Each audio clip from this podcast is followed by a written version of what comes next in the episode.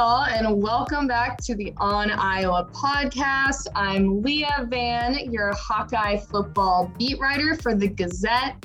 Today, I am joined by Tom Kakert from Hawkeye Report, which is Iowa Rivals website, and we're going to talk about recruiting. But first, Tom, I wanted to ask you how your summer's going. Well, it's going okay. I need a vacation. I still haven't got one in, so I need to get that done. But um, otherwise, it's been good. You know, just uh, it. It's so wild to think that, like, a little over a week from now, we'll be in Indianapolis um, at Big Ten Media Day, um, you know, talking to players and coaches and, and, uh, and, you know, going out to get steak dinners or whatever we're going to do in downtown Indianapolis. So it's, it, it just comes so quickly. And then we'll have Iowa Media Day, and then we'll have Kids Day. And then all of a sudden the season will be here. It's just, uh, it moves fast, but it's a whole lot better than what we had last year when we didn't know if we'd have a season at this point. What is the famous steakhouse that everybody says to go to in Indianapolis? Saint Elmo's. That's they have it. The, they have the great steak, um, shrimp cocktail. I'm not a fan of shrimp cocktail, but their shrimp cocktail is supposed to be the best. They've got the. I don't. I don't eat fish, so. Yeah, horseradish sauce that's like to die for. It's like your lungs go on fire when you eat it. So. Love that. Um, so yeah, that's a big, um, that's the place to go. They, they also have for the, the more economy shopper, there's Harry and Izzy's that's right by there. Um, that is kind of the sister to, uh, oh, please. I'm, I'm going to expense this on the Gazette. I'm getting the nicest steak out in Indianapolis. I am pumped for this first Big Ten Media Days. I'm going to get all my outfits laid out. Like, I know that's not y'all's thing, but, like, being the woman on the beat, I got to look fly, all right? I got to be dressed to the nines, all the TikTok fashion and everything. So Go I'm for not it. Even on T V, but I'm just that pumped for Big Ten Media Days. I'm, I'm itching for some football. I'm itching Good. for it. Me too. Well, then let's let's get right into it. Uh, we're talking about recruiting today. Um, it's kind of been a tough recruiting season for Iowa. Um, the first, like, immediate question I have is, what is going on with these tight ends that, you know, the supposedly, like, tight end U is losing out on? We're thinking about Andrew Keller going to Iowa State, Mike O'Reilly Ducker going to Auburn, Tommy McIntosh, um, you know, and then there's other products like Caden Helms, who went to the same high school as Micah and Keegan. And I mean, he's not even in the picture. So what's what's going on with tight ends? Yeah, it is weird because you would think that given what Iowa products are doing in the N F L, when you've got, you're a couple years removed from putting two guys in the first round in T J Hockenson and Noah Fant, and you have arguably the best tight end in uh, the N F L. It's either George Kittle or Travis Kelce. I mean, that's that's that's the debate. But he's either one or one A, uh, and uh, signed a huge contract. And you've got guys in the N F L that are doing great things. And, you know, we've got a superstar, and you got two guys that are on the cusp of being superstars, and they came from the University of Iowa and developed at Iowa. And Iowa's developed a lot of tight ends over there, going back to Dallas Clark, and you've got, um, you know, Scott Chandler, Brandon Myers spent like eight, nine years in the N F L, um, C J Fedorowicz. I mean, you've had a lot of guys that have gone through Iowa and had great success at tight end. So you would think that guys would be beaten down the door because offensively, also, there's not a lot of teams. You see so many spread teams today that don't even utilize a tight end. And so Iowa is a school that throws to it, uses a couple of them. So I would think that guys would be beaten down the door, but they haven't been. Well, I shouldn't say they did a few years ago with, um, you know, they put together that really good class with Yelverton. Um, and you've got, you've got four, I, I think, really good potential tight ends, but only one, Sam Laporta, has done a lot. Uh, but you got Yelverton, Meeman, you know, guys like that that are, um, they're going to be coming, I think, uh, and, and get better. So maybe some of it's looking at the depth chart and seeing younger guys that were pretty highly recruited in front of them. But I just, it's weird because I, I think there's enough of a gap there. But it's also weird, you know, running back's weird. Uh, you know, Iowa took a uh, late flyer on, on Devin Hilson last year at running back and missed out on some guys, and they've missed out this year. Now they've got a decision coming Wednesday with a kid that we'll talk about in a little bit, but Iowa runs the football in a traditional sense where most backs would love to get twenty to twenty-five touches a game and run the football. And I, I just, it baffles me that there's like running backs that aren't lining up going, yeah, I want to go there so I can, but maybe it's Tyler Goodson's there and you know, he's going to get most of the work and guys want to play right away. Um, it's just, and defensive backs. I mean, Phil Parker has put dozens of guys in the league, dozens. I mean, Desmond King, Micah Hyde, Monty Hooker. I mean, I, there's a long list of defensive backs that are in the N F L or have been put in the N F L by Phil Parker. And right now they've, you know, for two straight years, they've kind of really struggled at uh, recruiting defensive backs. So those three, but t- the tight end you thing is a big deal because that's kind of what I was marketed. Yeah. I mean, that that's the thing that I think everybody's been asking me, or it just kind of comes immediately to mind is like, why is tight end you not getting these tight ends? Uh, with Micah, I mean, going to Auburn, I, I almost think that could be a situation in where he's looking at the N I L era and thinking, where am I going to make more money? I mean, I don't know. I would maybe look at that as an athlete, like Auburn football and Iowa football, but you could argue that Iowa, he could make more money, right? Because Iowa is, you know, has a pretty dedicated fan base, whereas Auburn has to kind of share with, you know, the Roll Tide, right? And then I don't know. I would have, I would have thought that, um, you know, going to Iowa, you know, you could have been. I, I think if if the N I L had been around, a guy like Noah Fant or T J Hockenson would have made uh, a nice amount of money in in the N I L, but you know, you don't know what what the Southeast Conference does is probably a little bit different than the Big Ten, but, um, you know, I kind of think that Iowa City, that's a kind of a captive market that you could, you could make some, uh, some decent money, but I, you know, who, who knows why kids make decisions that they do. And I'll say this, we're still, you know, several months away from those kids having to sign, and a lot can change and probably will change uh, with some of these kids that are making decisions right now that, Um, maybe they see something different during the season. Uh, maybe their feelings change. Maybe, you know, like they don't want to be that far from home and they re-examine things. It, there's a lot that can change. So um, I'm not predicting that like uh, uh, Riley Ducker's going to end up changing his mind. I'm just saying that it's, it's a possibility. It's always a possibility.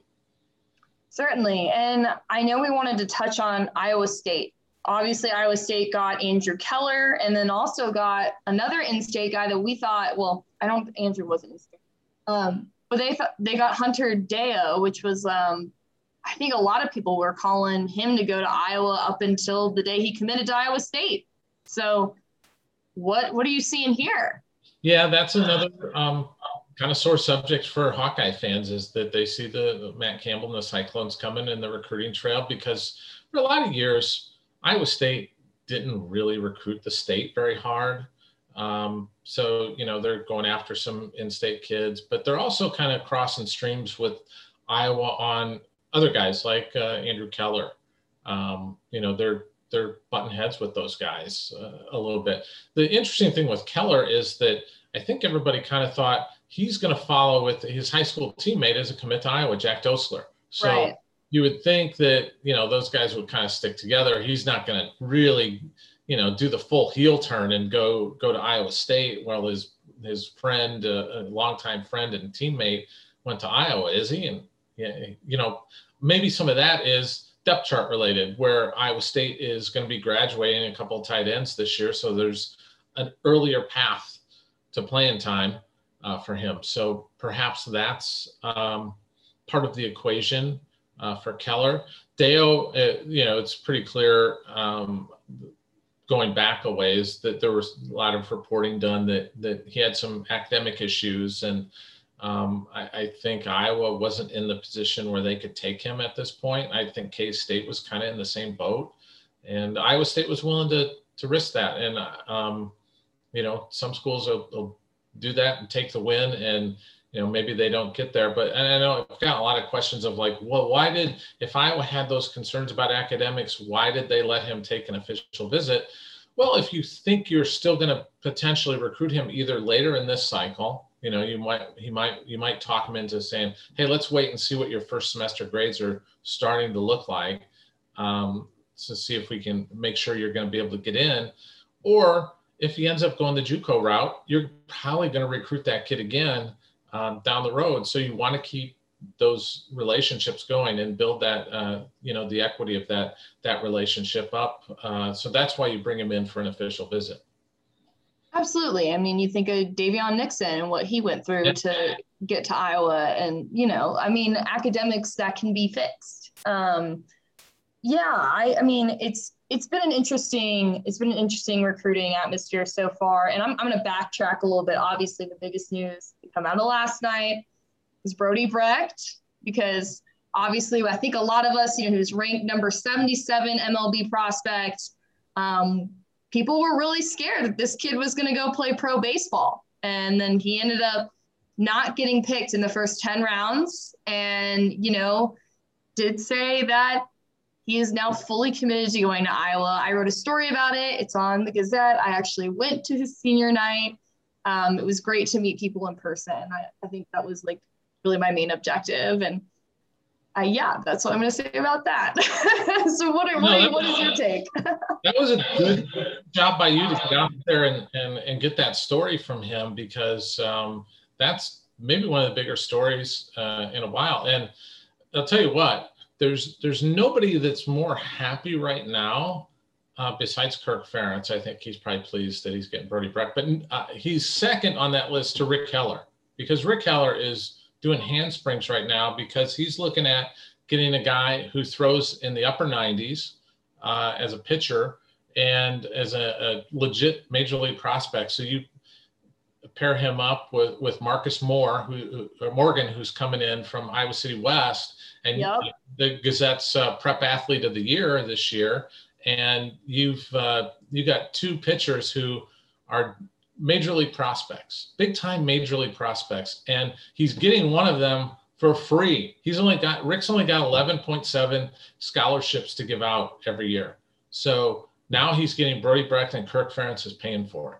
So um, that's just terrific. And then there's the, the other thing, the tight end that Iowa offered, um, Addison Ostrenga, who is from Wisconsin, who's an Iowa baseball commit. So he's getting some money. I don't know how much. Mm-hmm. Um, sometimes it's just a general number right now, and then they kind of figure out exactly what that's going to be, if it's going to be a quarter or a half scholarship or or, or a third um, or books or whatever. Um, Iowa offered him as tight end, and they really, the Iowa coaches really love him and had him in for camp, and, and then brought him back because they liked him so much. So um, that's another player that Rick Keller is going to probably get for free, you know. So there's two players now that, that Rick's going to inherit, and um, uh, from and, and it'll work out for baseball and football, because Iowa football in the spring, particularly, they practice in the morning. So they can practice in the morning on, you know, if they have a weekday game on a Wednesday, um, and they're going to play, you know, somebody co or somebody like that, whoever. Uh, they're just going to play Western Illinois as, as a midweek game a lot of times. So they can have practice football and then go play in the baseball game Wednesday afternoon. And it'll work out for them. Uh, they'll probably have some conflicts on weekends. Um, But that's, you know, going to be part of the deal. So, um, yeah, I mean, it's kind of interesting. And I, I know that Iowa baseball really had a great season. And I know a lot of people really wanted them to make the postseason. And um, that was that was tough. That was a, that was a tough spot that they were going to have to try yeah, to yeah. make with that late push. But now you've got all these new weapons coming on the scene. You're returning Trenton Wallace. Like, it's going to be a really good baseball season for Iowa, too. And then I do want to touch on Addison, uh, this new offer. Um, is that react? He's a tight end, of course. And we yeah. were just talking about how Iowa was struggling to get a tight end in this class. Yeah. Is this reactionary? Um, what, how, what do you think led to this? Yeah, I think it's when they miss out on on the, the three top targets, and then you just go down your board.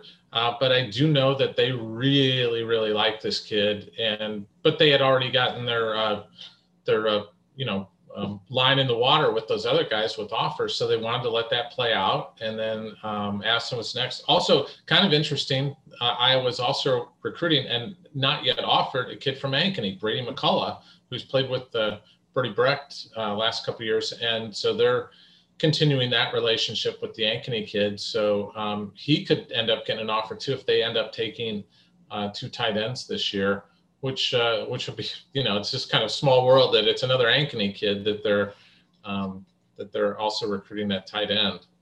I think Ankeny, I was when I was speaking to their baseball coach last night, it seems like they have both a strong senior and junior class. Yep. I mean, there were twelve seniors that lined up for senior night for a baseball team.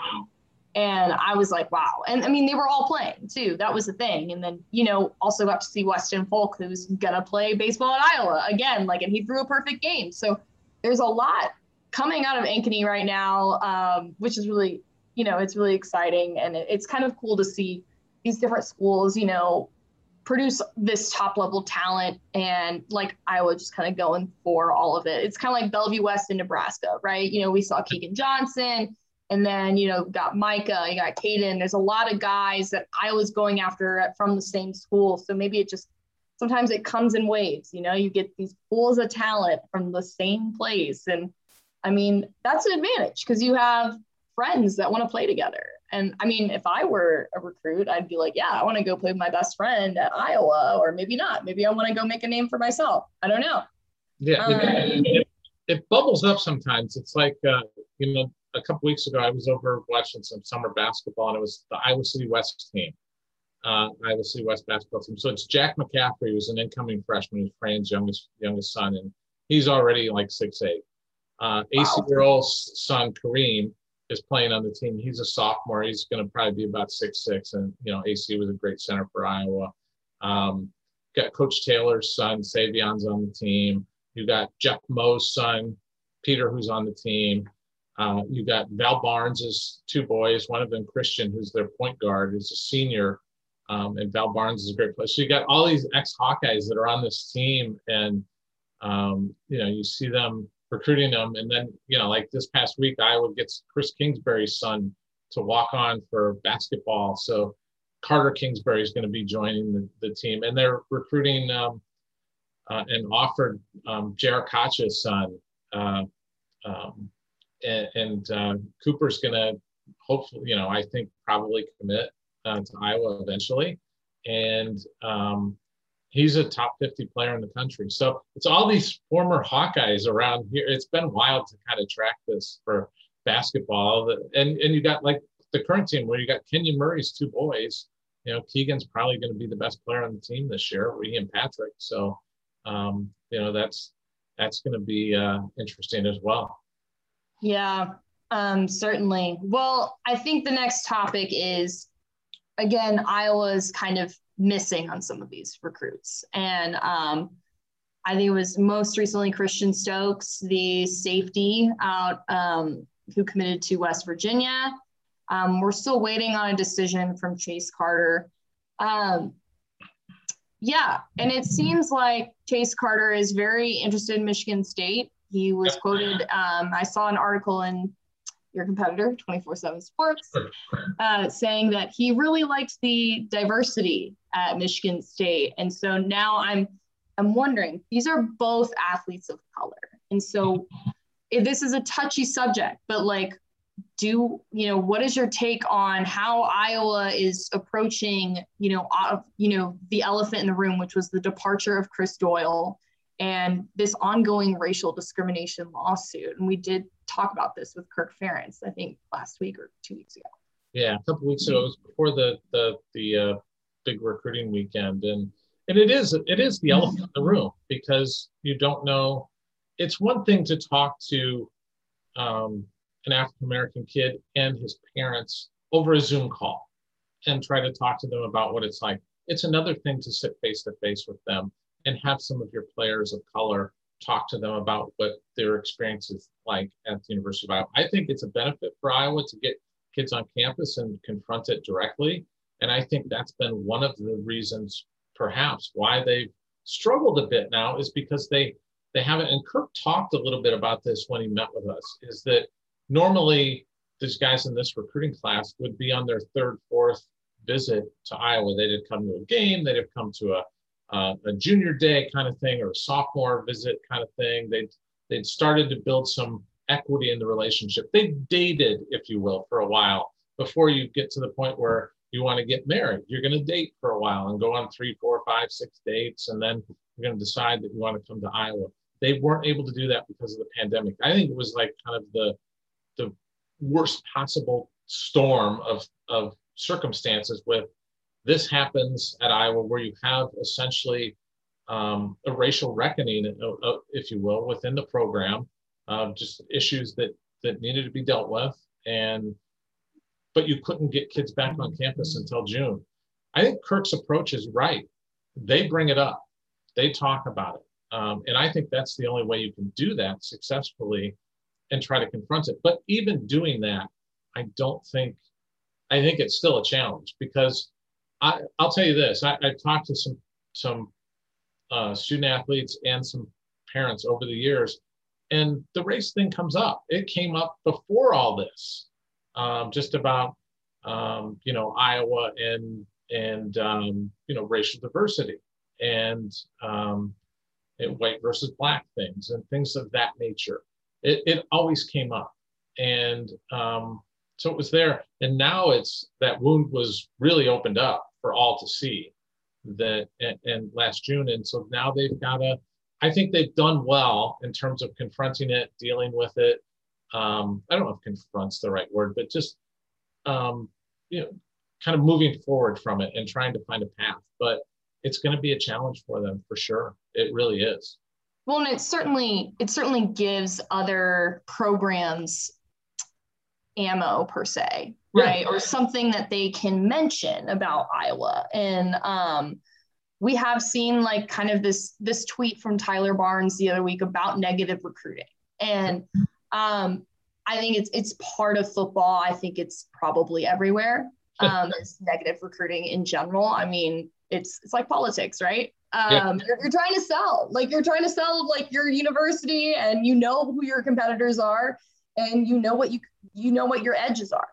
Um, I do, I do think that approaching it head on and like, you know, saying, hey, we know that this is what happened. We, we are making these changes X, Y, and Z. What I talked to, I actually talked to Jaden Montgomery about this, because obviously he committed to the class. Now, given he has family ties to Iowa, he kind of always knew he wanted to go to Iowa. He, it's not like he's a Micah or somebody else with like a ton of different big name options. But he said what did give him comfort was talking to the players about what has changed in the locker room, what has changed in the weight room. And then I talked to Raymond Braithwaite last week on my podcast and asked, like, what are you doing? And especially as a man of color, like, you are in a good position to kind of reinvent the wheel here, right? And reinvent this culture. And he said he meets with every single athlete one-on-one beginning of training, and, you know, wants to get to know them and obviously kind of foster these relationships. Now, I wasn't here for the Chris Doyle area era, so like, I don't know how he did that, but obviously didn't work out. So it's, I don't know. I, I think it's going to affect Iowa recruiting in a, in a sense. It's got, it's going to have an impact. And I think we're seeing an impact, but, um, you know, we'll just keep waiting and we'll keep seeing what how this transpires. Yeah, ultimately, I think with recruiting, what what ends up deciding things in a lot of ways, um, or um, is is the product on the field. All right, if the, if Iowa goes out and wins a bunch of football games this year and goes, you know, ten and two or whatever, and ends up playing in the Big Ten championship game, I think recruits kind of look the other way. Those like, yeah, they dealt with that, and, you know, it's fine, and I can see myself there. Um, if you struggle, then it becomes, yeah, they're not playing that well. And I should also mention, you know, Tyler's tweet, I think part of that was about Kirk Ferentz getting older. I mean, he's, he's uh, you know, one of the older coaches of college football. I mean, he, We all know that. His birthday's coming up actually in a couple of weeks. So it's I, the only reason I know that is because it was always right around Big Ten Media Day. So there was a few day times where uh, on his birthday, we were um, sitting down to do Big Ten Media Day stuff with him. So we'd always wish him a happy birthday uh, during Big Ten Media Day. So, um, but you know, he's, he's, he's older, and I think, and he's, you know, twenty-two years in, and he's, you know, got, you know, he's still going strong, but there are people who are going to say, yeah, he's not going to be there for your full five years, you know? Yeah. I mean, and that, I think that's one of those things where, you know, it could go to both ways, right? Be like, oh, you have someone who's seasoned, who's been around for a while, has all this experience, has, here's his rapport, you know, of sending kids to the N F L, whatever. Um, that's, and, you know, Kirk's like a pretty easy sell, right? Like, he donates money to the children's hospital. He's big on family. Like, yep. he's, he's kind of like a comforting presence. Um, but at the same time, you can also look at it from the angle that you're looking at it, right? It's like, okay, is this guy going to be around for a couple more years? And if not, like, am I going to be a part of the plan, right? Am I this wide receiver, this tight end, this defensive lineman, this whatever? Am I still going to be seen through the same lens, or through a different lens? Obviously through a different lens, but like, how does that affect me, right? And so that's, I mean, ultimately, everybody is in it for themselves. Like, they they want, you know, they want to have a good career at Iowa. Sure, I would, sure. Right? Like, you you know, it is about the team, but it's also like, okay, where's the bit, best fit for me, which is how it should be, you know? He's, Kirk's dealt with two different angles of, is he going to be here in his career? From oh two to oh four, when he was the hottest commodity in college football, he, you know, three straight ten-win seasons at Iowa, which doesn't happen very often, uh, you know, ever really.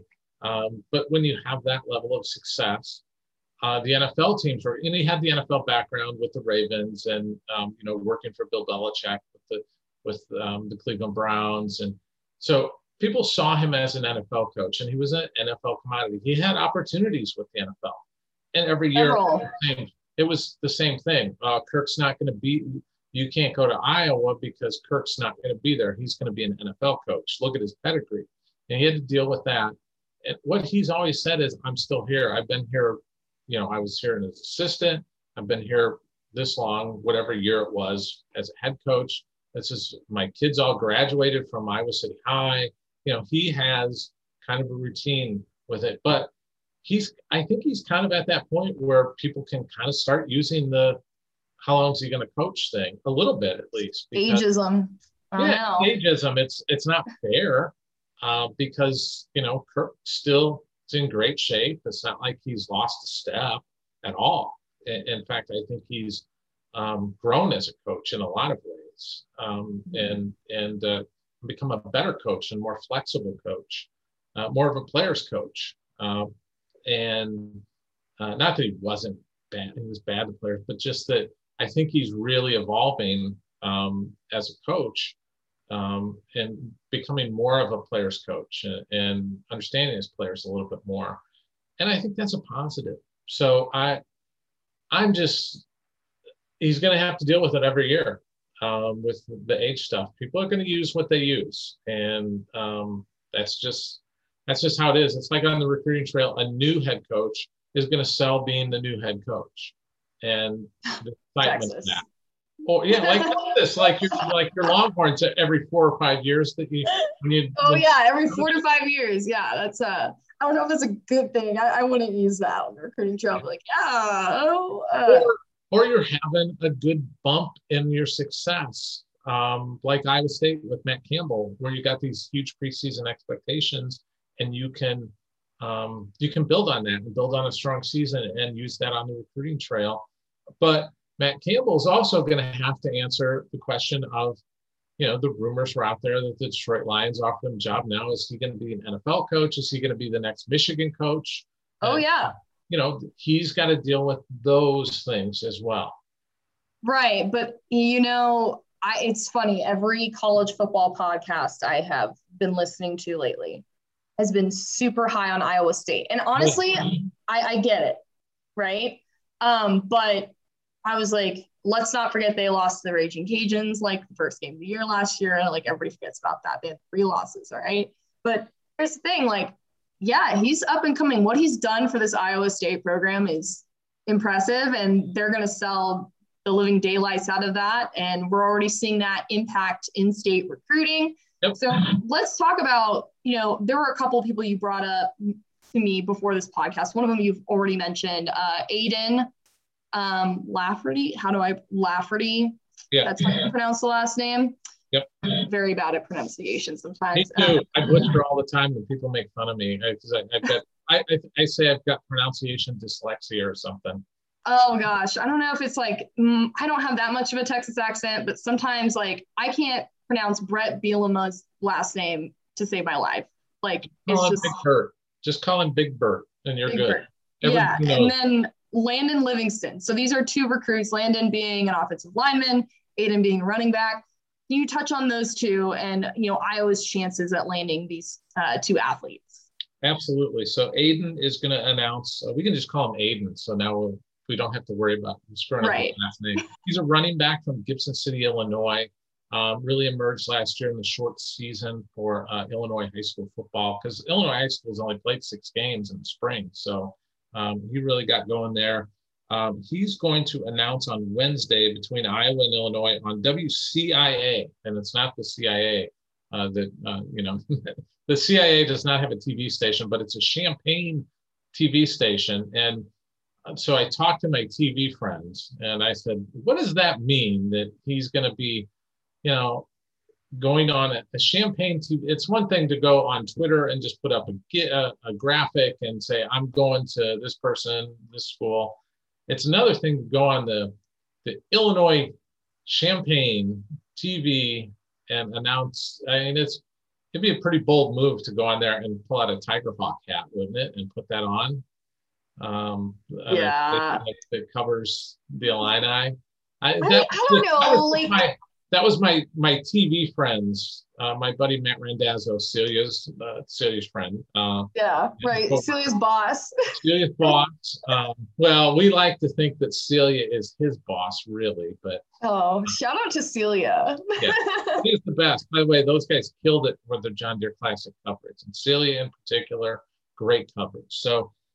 Uh, anyway, I Matt's take on it was, I it, find it hard to believe from a T V perspective that he would go on that T V station and just say uh, no to the alignment. That was that was his take. Livingston's going to announce on Friday, and it's I think most people believe it's Iowa or West Virginia. You know, he's also looking at Indiana, Purdue, and Cincinnati, but I he's got an aunt who works at the University of Iowa. Oh. So um, that may be helping the Hawkeyes a little bit. I, Family ties. They and, always help. Yeah. And, you know, he's got somebody who's who's going to be in Iowa City that he can be around, that's family. Um, so I, I think there's something to that. Uh, and also, you know, for a long time, it, it was weird, but for a long time, Iowa, I think, really struggled. Yeah, they were sending offensive tackle after offensive tackle after offensive tackle to the N F L, you know, going back to Robert Gallery, Brian Bulaga, Reef, all these guys, Brandon Scherf. Uh, it was like a factory of, of multimillionaires coming through the University of Iowa. Um, and Marshall Yanda, one of the greatest offensive linemen in the last uh, fifteen years, probably a future Hall of Famer, came through the Iowa program. And now Tristan Wirfs is probably the, the it guy on offensive linemen. Iowa kind of turned the corner, and they're able to get some of those higher rated offensive linemen now. Um, where we're talking about earlier, where the tight end thing, you're kind of wondering why. And it took a long time, because I was always wondering, like, why aren't offensive tackles just lining up? You can go do really well, and then you can get paid massive amounts of money and maybe win some awards. They've had, you know, two Outland Trophy winners at Iowa. Um, So I think that's kind of turned the corner. So I think Livingston, I think Iowa's got a good shot at getting him. So, um, but we'll find out Friday. And then, you know, you got Chase Carter on the twentieth, Iowa, Michigan State. We talked a little bit about that earlier. Uh, Brian Allen, another defensive lineman. I think I was in fairly decent shape with him. Um, he went to the same um, school, the, the Saint Thomas More school that where Jason Manson was like the dean of students or whatever he, whatever his title was, and Jason's now at Iowa, so I think that's gonna maybe help him a little bit um, with uh, with him. So I think they're in at least pretty competitive, decent shape with him, but I don't think he's in a rush to make a decision right now. So that's kind of where things sit. And then, you know, you've got some, you know, mentioned the two tight ends, defensive backs. There's guys like Keith Moko from Newton, six one corner that they're looking at. Um, Josiah Galvin, kid from West Liberty, who's uh, got a Nebraska offer, and but I think Nebraska's slow playing him right now. Uh, Case, he's going to K-State for camp. He camped at Iowa. The six foot two defensive back, uh, Quintavis uh, Gaskin, a kid from Georgia who Iowa's involved with. Um, yeah, there's just there's some guys that I think they're going to monitor a little bit, get some film on um, early in the season and potentially often. Yeah, I, I'm not trying to be disrespectful. My cat was meowing profusely in the background. I've been trying to mute my camera every so often, and she just keeps, she's like on extreme alert today. So now I've decided if I just hold her here in front of the camera, maybe she'll shut up. But yeah, um, I think you also said that you have some data that you wanted to share with us as far as comparing Iowa Um, current recruiting class right now. Obviously it is un is not complete, and comparing it to previous years and where they usually stand. So what, yeah. um, what have you dug up? Yeah. So twenty nineteen was the first year that, um, that college programs could, could use official visits for football in the spring. And um, little, little fun fact, the first uh, spring visitor that Iowa took Uh, on an official visit was Tyler Goodson. He visited during the spring game, actually, and they pretty much knew he was going to commit, and he ended up committing like right around July fourth. Um, I think it was a birthday or some sort that he just decided to, to make them. But they knew that that he was coming because they passed on guys like Jarrell Brock, and uh, you know, they were even recruiting Breece Hall, which is just, it was wild that it was kind of like those guys and Jarrell Brock and Breece Hall and Tyler Goodson for Iowa, and they settled on on, on uh, taking Goodson. So twenty eighteen, they really uh, was, they had been doing these spring visit things, but they weren't official visits. They were just kind of summer cookout. They call it like a barbecue kind of thing. Um, so they had ten commits by the end of June in twenty eighteen. So ten of the twenty-three were in. So twenty nineteen is the first year you could do the officials. Before that official visit weekend, they had ten commitments. After that, as a result of that visit weekend, they got four right, four commitments right after that. So they had fourteen of the twenty-two commitments done, um, you know, essentially before or right after the big official visit weekend that they've always done at the end of June.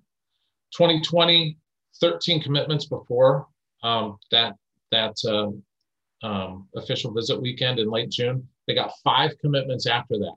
So essentially eighteen of the twenty-two were done in that class by the end of that weekend. So that's kind of where the model was going. That's where Kirk talks about, you know, we built up all, they had kind of a machine where they were, they had figured this out and got it to the point where it really worked well for them. Uh, and in fact, that year um, in, in twenty twenty, Iowa had twenty-one of their twenty-two commitments done before the, the football season even started. So um, they were pretty much done uh, by late August. Um, Deontay Craig, I think, was the last um, last guy that they got right before in August. So twenty twenty-one, we know uh, that twenty twenty-one class, everything was impacted by the pandemic. Okay, so they couldn't do the um, visits stopped in March, um, and they couldn't do their normal stuff in June. Uh, but they still had seven commitments by the time things shut down in March, um, and got nine more between March and June. And a lot of them were March, April. Most of them were March and April. So they had sixteen of the nineteen done by the end of June. So even with the pandemic, they were able to do well. Now they're sitting at seven. So, uh, but you're coming out of the pandemic where you couldn't do any visits until June. So um, it's, It's different, and I, I think, uh, and I don't think it's a lack of adapting, because I, I would argue that last year Iowa had to adapt like nobody's business because not only did you have to do what everybody else did, which was go on Zoom, but then in the middle of that class, trying to put that class together, you also had the, the racial inequality stuff that came out, and you had to deal with that with that entire class. And in a lot of places, I think that class falls apart. You know, you, it would have been easy for Keegan Johnson, uh, Arlen Bruce, guys like that to just say, you know what, this is kind of weird, I'm out.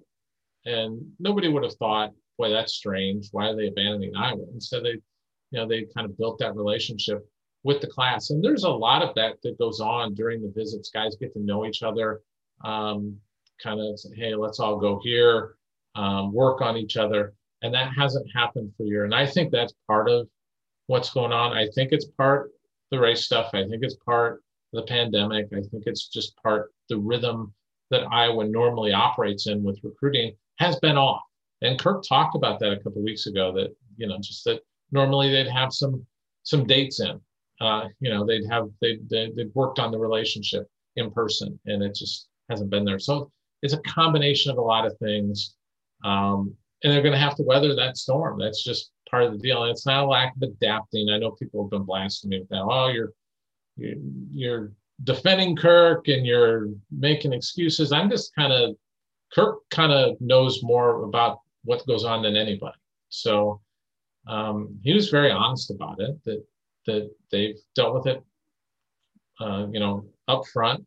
Um, but I, I think they've got to figure, they're going to figure it out. They're going to get players. This is going to be a smaller class, though, I think, because the, the senior class is, is really small. And you could still have, I think one of the stories that we're going to probably have to cover during the season, I talked to uh, Riley Moss a little bit about it um, when we had the availability last time.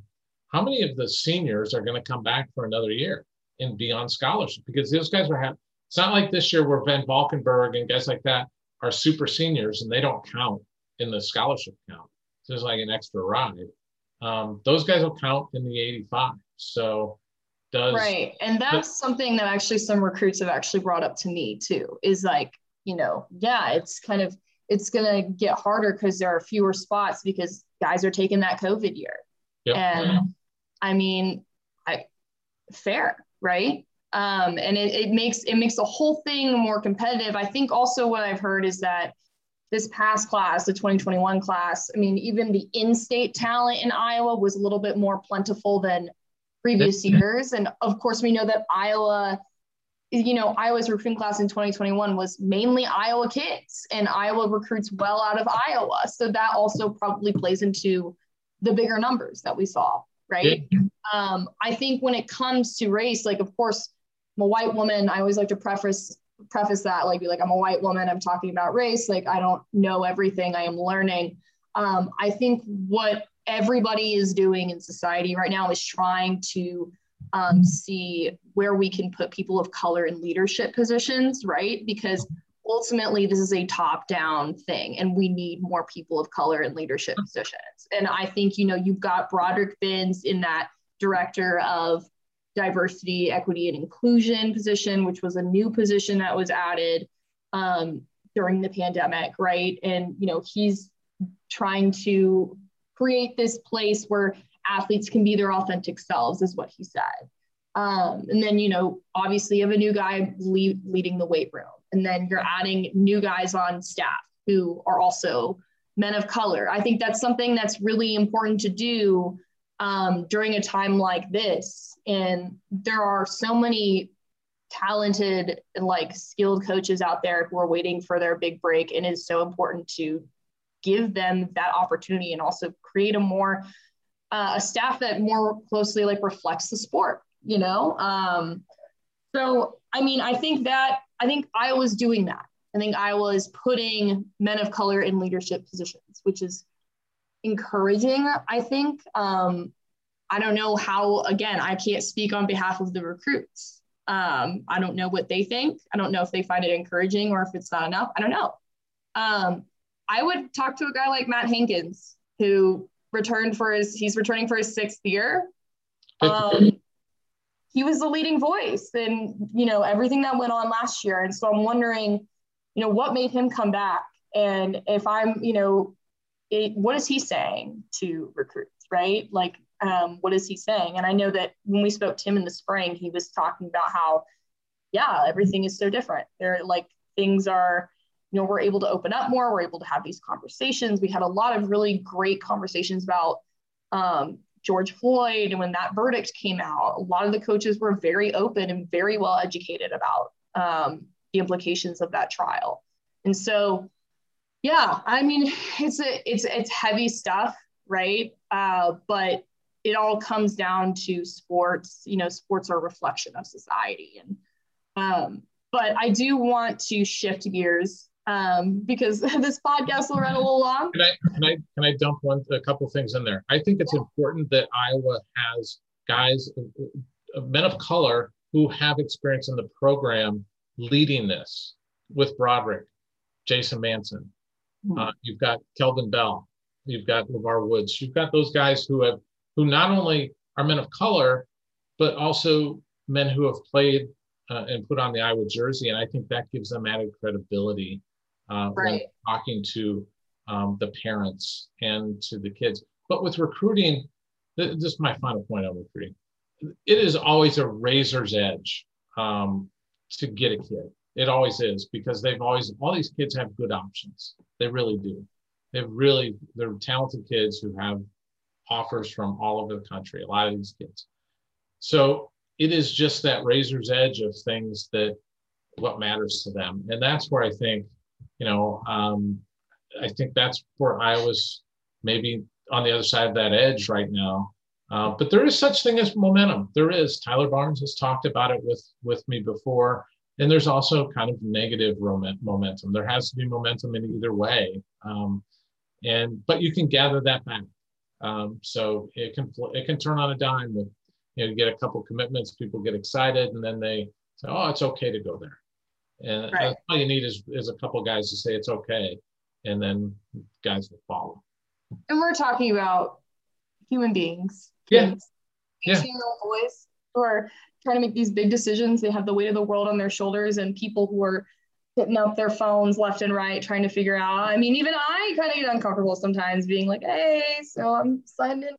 I'm just trying to like talk to you about your decision in Iowa. You know, it's just, it's a lot of publicity for a kid of that age. And I know they're used to it by now. They're all star football players, right? But like, I don't know. It's just, to me, I, I think about myself and like at age eighteen, and I was trying to decide where I was going to college, and I'm not even like, I wasn't even going to be a college athlete, right? And that was hard, you know, and I don't have anybody who cares that where I go, right? Except for my mother, right? So I don't know. I mean, you know, if a kid wants to go to Iowa State because he just felt it, right? Because he just felt like it was his comfort zone, then, you know, that's just where it's going to be. And he doesn't have to explain it to any of us media members, right? Or maybe that's just all he's going to say. And that's, that's just how it goes sometimes. And it's a tough world. It's tough and, you're, world. And, and you're an eighteen-year-old kid, and you've got a lot of, um, you got some very successful, wealthy, powerful guys, you know, these coaches that you know of, that you know that are recruiting you. And it is hard to say no to all of them. You got to say no to all but one of them. And that's hard to do. So um, it's a it's a lot of stress for these kids to, you know, because these guys all want them to play football for them. And it's a tough, tough thing for, um, it, it's a lot of weight on an eighteen-year-old kid. And, you know, maybe some of them don't have great support systems around them. Hopefully they do. Hopefully they got, um, you know, good parents, good high school coach that's helping them, or a mentor of some sort that's helping them uh, kind of navigate that and take some of that pressure off them. But a lot of these kids, it's it's really hard because they're, you know, you're having Kirk Ferentz and Matt Campbell and Brett Bielema and Pat Fitzgerald and all, you know, all these guys coming in, Nick Saban. You know, I think about like a, like the Caden Proctor kid from Southeast Polk right now, who's the number one offensive lineman, maybe end up being the top recruit in the country. You know, who knows? He's, you know, Tristan Wirfs two point oh in some ways. And I know he balks at kind of the, he's his own person, but anyway, he's gonna, he's, and, and you could tell during the month of June, as he took all these visits, how the weight of that was weighing on him, and, and the pressures that you feel of, Nick Saban coming at you, and um, you know, or Dabo Sweeney or somebody like that. It, that's it's heavy for for an eighteen-year-old kid. Can you imagine having? I couldn't imagine when I was eighteen having to deal with that kind of pressure. I mean, I so this was funny. I met Mac Brown when I was uh, sixteen or seventeen. He came to my school because we had the top recruit in the nation signing with Texas, and. Uh, I remember walking down the hallway, I saw him, I literally dropped everything I was carrying. I like, I, I was about to pass out. And the head football coach at Alita was like, Leah, there's someone I'd like you to meet. And I was like, holy, no, no way. And then Mac Brown's like, hi, I'm Mac Brown. I'm like, yeah, I know who you are. Like, I, I know who you are. I'm crying. Like, I have no idea how to like contain myself. You know, I'm like sixteen, right? Like, this is like, I watched this scene forever, right? Like, I was, you know, and I, you can't be that way as a football player, but I'm sure a part of them, when they get that phone call from a Kirk Ferentz, from a Matt Campbell, they're like, oh my God. Right? And especially with Kirk Ferentz, like, they've all grown up because like Kirk Ferentz has been coaching for longer than they've been. So, like, at this point, they're all like, I have grown up watching Kirk Ferentz coach. And so, yeah, I don't know. I think it's it's it's a it's a it's a crazy. It's a recruiting's very fascinating to me. I'm so new to it when it comes to the reporting, and I'm so thankful for people like you and you know, kind of helping me navigate this, because it's been it's been an interesting first recruiting season for me, especially coming off of a pandemic. Um, you wrote an article about Spencer Petras. We are shifting gears away from recruiting because everybody always wants to talk about the quarterback. Yep. Um, so you wrote about it, um, him getting some lessons from a quarterback coach. Uh, can you tell our listeners a little bit about that story and what you heard from this quarterback coach, Tony? Um, you know what? I'll leave the last name Tony to you. Rassiopi. Rassiopi. Yeah, it's a good Italian guy from the, from uh, from uh, New Jersey. So um, yeah, he's um, Tony. Um, how that relationship started was Nate Stanley went to work with him at, to prepare for the N F L um, draft combine and all that, everything that went into that. So um, Spencer and Nate are pretty tight. And after last year, actually, I, I didn't know this until talking to Tony, they had started actually talking during the season. And because um, Nate and, and Spencer had talked, and he said, you should have You should talk to Tony. And then after spring ball, um, Spencer went out to work with Tony for about a week and um, just kind of worked on mechanics and, and those sorts of things. And it's in concert with Coach O'Keefe, because the Iowa coaches cannot work with him. They're limited by the number of hours they can work with Spencer on mechanics and everything. So they've got a limitation. Every Power Five quarterback seems to have a quarterback coach, a guy that they go to, their guy kind of thing that that kind of works on their mechanics or just, you know, kind of helps them out. Uh, it's like a, a shooting coach for basketball kind of thing. Right. And, and it makes sense. I mean, you, you want somebody who specializes in what you do to work with you. So has Tony always had a relationship with Iowa quarterbacks? Not really. Not until, um, you know, he knew Ken a little okay. bit, because Ken, Ken O'Keefe would recruit the Hun School where he coaches at. He coaches quarterbacks there and does uh, works with this test academy to kind of develop other quarterbacks and work with them. But um, Nate was the first guy that went there and felt like it helped him. So Spencer started going there, and then he just finished up. You know, most of the guys, they had a little break for Iowa football. The guys could go scatter a little bit, maybe go home, and you would think maybe Spencer's going to go back to Marin County, go get some, you know, drink some wine, relax a little bit with his family, you know, uh, have some have some enjoyment uh, out on the coast and unwind. But instead, he went the opposite direction. He went out to New Jersey and threw footballs ninety minutes uh, twice a day, uh, once in, uh, ninety minutes in the morning, ninety minutes in the afternoon, uh, just working on his craft. And the thing that Tony told me is that the kid just wants to be good. He wants to be great, actually. He he has the desire. He's going to put in the work. Um, now, at the end of the day, it's what happens on the field um, that, that will matter. Um, and, you know, to be honest, you know, you're out there and you're throwing, there's no helmets on. There's nobody pass rushing you. There's no defensive backs. It's just doing the mechanical things, but those are sort of the mechanical things. I mean, you work, like if you're a basketball player, you go work on your your shot in, in, in an empty gym and, and just get shots up with a gun.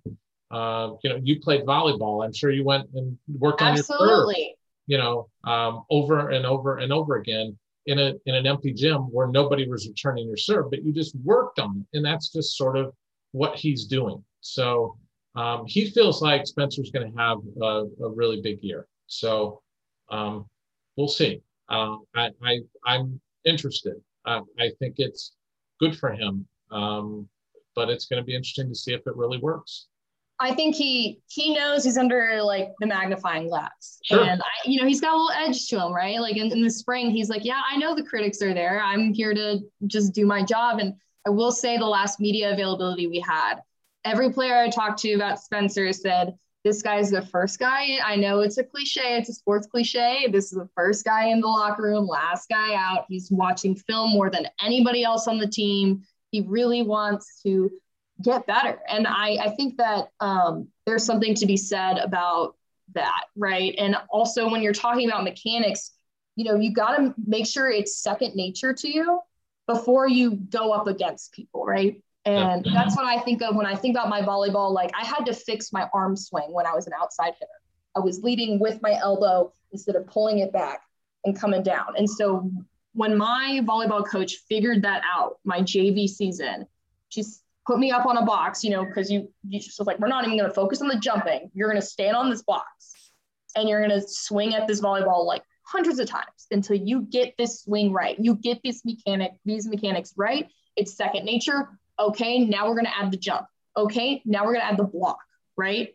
And so that's, you know, incremental, like, you know, this is this is how the natural progression of teaching the mechanics of a skill in a sport.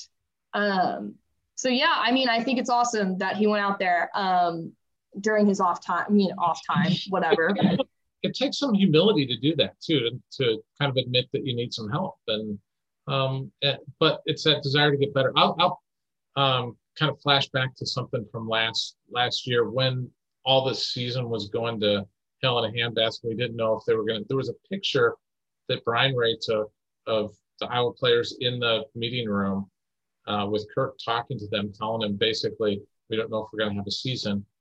Spencer Petras was in the front row and he had a notebook open. That just that told me everything I needed to know about the kid, that he carries this notebook around, taking notes of things that he needs to learn or that he needs to remember. Uh, and that that always, that immediately stuck with me, that I don't know if this guy's going to be a great quarterback, but he's going to work at it. And he's going to, he's doing the things that I think you need to do to be good at as a quarterback. Um, but there's an immense amount of pressure on him. I mean, those first two games, Indiana and, and then going to Ames. Um, you know, Pretty I, tough. I go back to Nate Stanley, you know, when he went to Iowa State right out of the gate and, and was able to win there. Uh, but that was a tough place for him to go too. And um, it's that it's going to be wild there. And, um, and the Indiana game is going to be challenging because Indiana is got a really good quarterback coming back, a really good wide receiver and Freifogel coming back. They've got a, they'll have a good defense. Um, and those, it's going to take, it, it's funny because Spencer started off so, I, I don't want to say poorly, but he struggled the first two games and Iowa starts oh and two. And I think that's ingrained in the Iowa fans' heads right now. And they can't seem to ever go away from that. Yeah, he threw five touchdowns in the last two games of the season that they played and only one interception. But yeah, but the what about the Northwestern? Well, you know, you just kind of revert back to, I made up my mind early, and it's tough to change your mind on it on somebody until you get more evidence. And I, I think he's gonna he's he's gonna have to battle that a little bit with with the fans. The one thing Tony told me, he goes, when a quarterback comes to me, they want to fix like three things. They want to know why I threw it too high, why I threw it too low, or why I threw it too too, too far outside. And that's what the mechanic part does, is when you work on those mechanics, you take those away and you figure out why you threw it high, why you threw it low, why you threw it to the side, and fix that so you're on target in the future.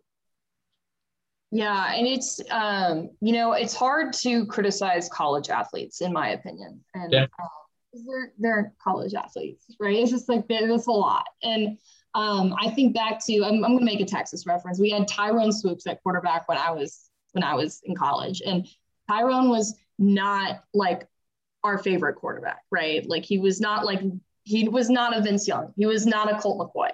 But Um, and he had these great moments, like some game-winning touchdowns where we called like the eighteen-wheeler package, where he just trucked over people and just like quarterback sneak. It was it was incredible. Watch, it was like invigorating, and it was funny because his last name was fun to say, so the whole stadium would say Swoops, and it sounded like sounded like we were booing him, which sometimes it was hard to tell the difference.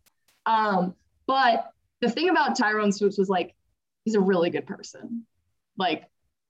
It's like a really nice guy. You run into him on campus, he will talk to you. Like he he was, he's such a nice guy, and he's always like so generous with his time. And so it was like really hard for me as I got older, I got into sports writing. I was like, it's so hard for me to criticize athletes who are good people, because there are a lot of athletes out there who are not good people too. And so it's just like, I don't know Spencer very well. I don't like, maybe he's not, I don't know. I, I I really don't, I can't speak to his character, but what I do know about what people have told me as far as his work ethic is that he's trying. And I think that that as a, as any fan, and I think anybody in the Hawkeye fan base, I think that's all they can ask, right? Is for their quarterback to be trying, to making that extra effort, to going the extra mile, to, you know, try to produce what they want him to do. Right. Yep. And it's going to be a tough road. I mean, you're not starting off this season easy. Like Iowa could start off oh and two. Like, yep. And they they could start off oh and two to two very good teams. Yep. And that's tough. And, you know, that's a huge, that's a huge pressure on Spencer Petras' shoulders. Uh, God bless him, honestly. Like, um, he wants it. I, I think he wants that pressure too. I think he likes the, To, to have it. But I think there's times where he is maybe a little bit wound too tight, you know, and maybe that's something he's got to kind of process and figure out um, is how to relax a little bit. Um, yeah, I, I just go back to like the Amir Smith-Marset flip touchdown at, at the end of the year. And I asked him after the game, I said, did you see that? And he was too busy just freaking out, celebrating the throw. And not even and, and celebrating by himself, and just kind of in that moment that he didn't even see that happen. And it just told me, boy, this kid's just wound tight sometimes, and he's just got to have fun, you know. Yeah. Uh, I just I just look back at like a guy like Drew Tate on a throw like that. Drew Tate would have been running down the field, chasing down his receiver and doing windmill arm things. You know, he that's just Drew is just different. Um, You know, he's just brand loose. Uh, Texas boy, by the way. Drew Tate. So hey. There you go. Well, Tom, I super appreciate you coming on the On yep. Iowa podcast today. Of course, everybody can check out your work at hawkeye report dot com. Um, it's the Iowa Rivals site. If you Google search, that's what I do is I just type in Iowa Rivals. Um, yeah. Thank great. you for having me on. Yeah, sure thing. Have a, I hope you get a vacation before we uh, going to. Take it into high gear. Where would you go? What, what's your what's your goal? Well, I've, I've toyed with going out to Vegas for a few days and just kind of relaxing and, and, and chilling out there, because that's always like a happy place for me. But I've also thought about maybe going out and hiding out in the mountains for a few days and just kind of hiking. That's yeah. that's another one of my happy places is is going to uh, the Rockies or going to Yosemite or something and just hiding for a few days and unplugging from the world. Getting some cool air, seeing some nature. They yeah. say that walking through the trees is good for you. So. Yes, it is. It's, it's healthy. Love it. Awesome. Well, thank you so much for talking recruiting. Again, this is the On Iowa podcast. You can check out my work at the Gazette, and uh, y'all have a good one.